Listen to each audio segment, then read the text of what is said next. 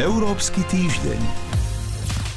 Rumunsko prevzalo tento týždeň predsedníctvo v Rade Európskej únie. Zaznievala kritika, že nie je dostatočne pripravené.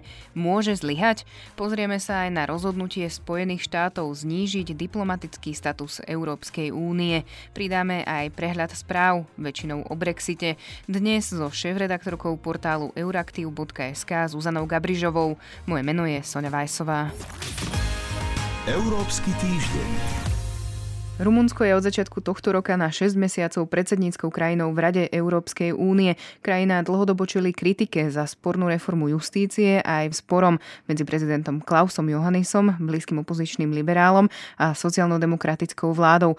Práve Bukurešť bude mať za úlohu dotiahnuť štvoročné obdobie súčasného Európarlamentu a komisie. Rada Európskej únie má aktuálne pripravených 257 návrhov. Čo z toho bude nevyhnutné dotiahnuť ešte v tomto pol roku? To už je otázka na Zuzana Zuzanu Gabrižovu. Z toho vysokého čísla návrhov, ktoré ste teraz spomenuli, len samozrejme istá časť má šancu byť dotiahnutá. Mnoho z tých návrhov je rozdelené do väčších celkov tzv. legislatívnych balíkov, z ktorých len v podstate budúci 7-ročný rozpočet Európskej únie tvorí viac ako 40 legislatívnych návrhov. Tieto sa určite nedotiahnu počas nasledujúceho predsedníctva, hoci tá legislatívna práca samozrejme bude pokračovať, aby vtedy, keď sa už dosiahne politická dohoda o konkrétnych číslach a stropoch rozpočtu. Na také tie veľké veci, ktoré máme ešte na stole v tomto cykle legislatívnom sú napríklad balík o čistej energii, balík o obehovej ekonomike, to znamená veľké energeticko-klimatické veci. Sú tam aj veci týkajúce sa sociálnej dimenzie európskej integrácie, čo je taká téma, ktorú sa táto komisia snažila tlačiť a bude ju tlačiť aj Európsky parlament ešte dovolie. No a jedna z takých možno zaujímavých a veľmi kontroverzných konkrétnych legislatív, kde má Európsky parlament a teda aj toto predsedníctvo ambíciu, alebo malo by mať ambíciu dokončiť, je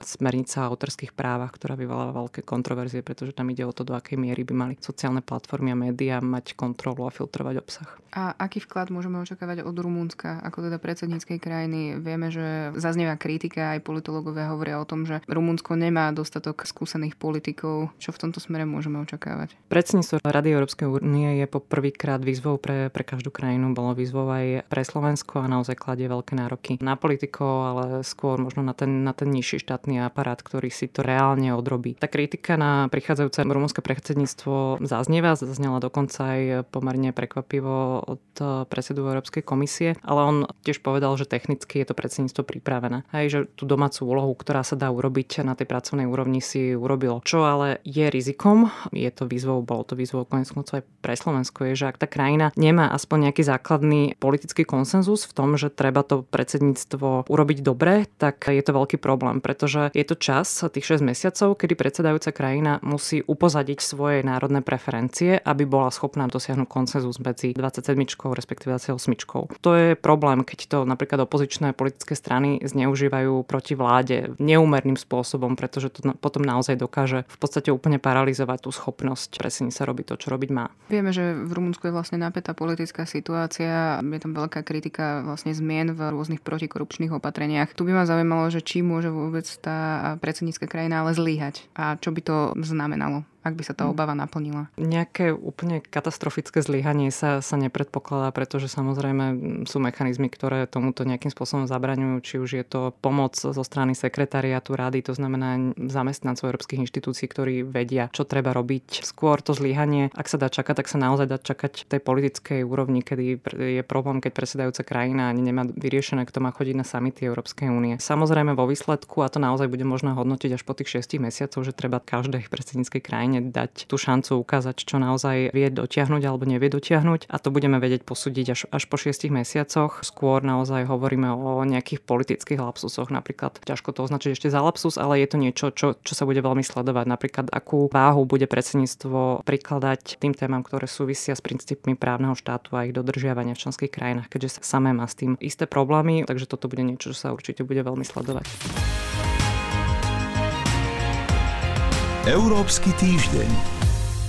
A poďme teda k tej druhej téme. Koncom minulého roka znížila americká administratíva status delegácie Európskej únie v Spojených štátoch z úrovne štátu na úroveň medzinárodnej organizácie.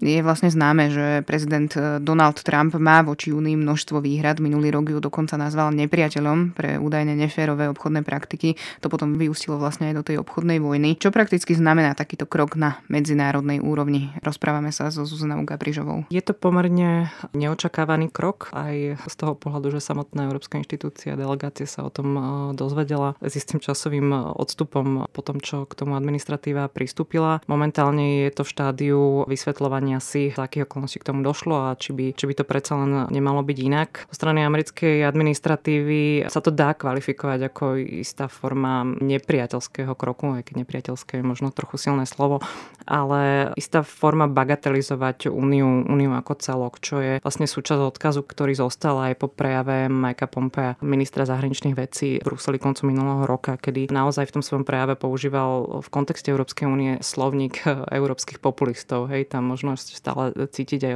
otlačok už niekdajšieho stratega Steva Benona, ktorý neváhal veľmi nevyberanými spôsobmi útočiť na Európsku úniu pomocou tých najzastaralejších kliše o, o byrokracii a podobne. Znamená to niečo v praxi? V praxi to samozrejme pre diplomatické pôsobenie Európskej únie v Spojených štátoch pre veľvyslancov v Washingtone znamená samozrejme veľmi komplikovanejšiu situáciu pre výkon, výkon jeho funkcie. Ak nebude mať taký prístup k rokovaniam, podujatiam, ak k nemu nebude pristupované s istou vážnosťou toho, čo reprezentuje, a on naozaj reprezentuje v niektorých otázkach 28 európskych krajín, tak je to problém. Samozrejme v istom pohľade, a to je ten argument, ktorý asi tá americká administratíva používa, je to daň za to, že Európska únia je subjektom, presne tak, je subjektom sui generis, to znamená nie je ani štát, ale rozhodne ani nie je medzinárodnou organizáciou a t- tie klasické tradičné diplomatické procedúry a postupy e, s niečím takýmto v podstate ani nerátali, takže je to niečo, na čím sa treba možno zamyslieť globálnejšie. Toľko Zuzana Gabrižová, ďakujem vám za rozhovor.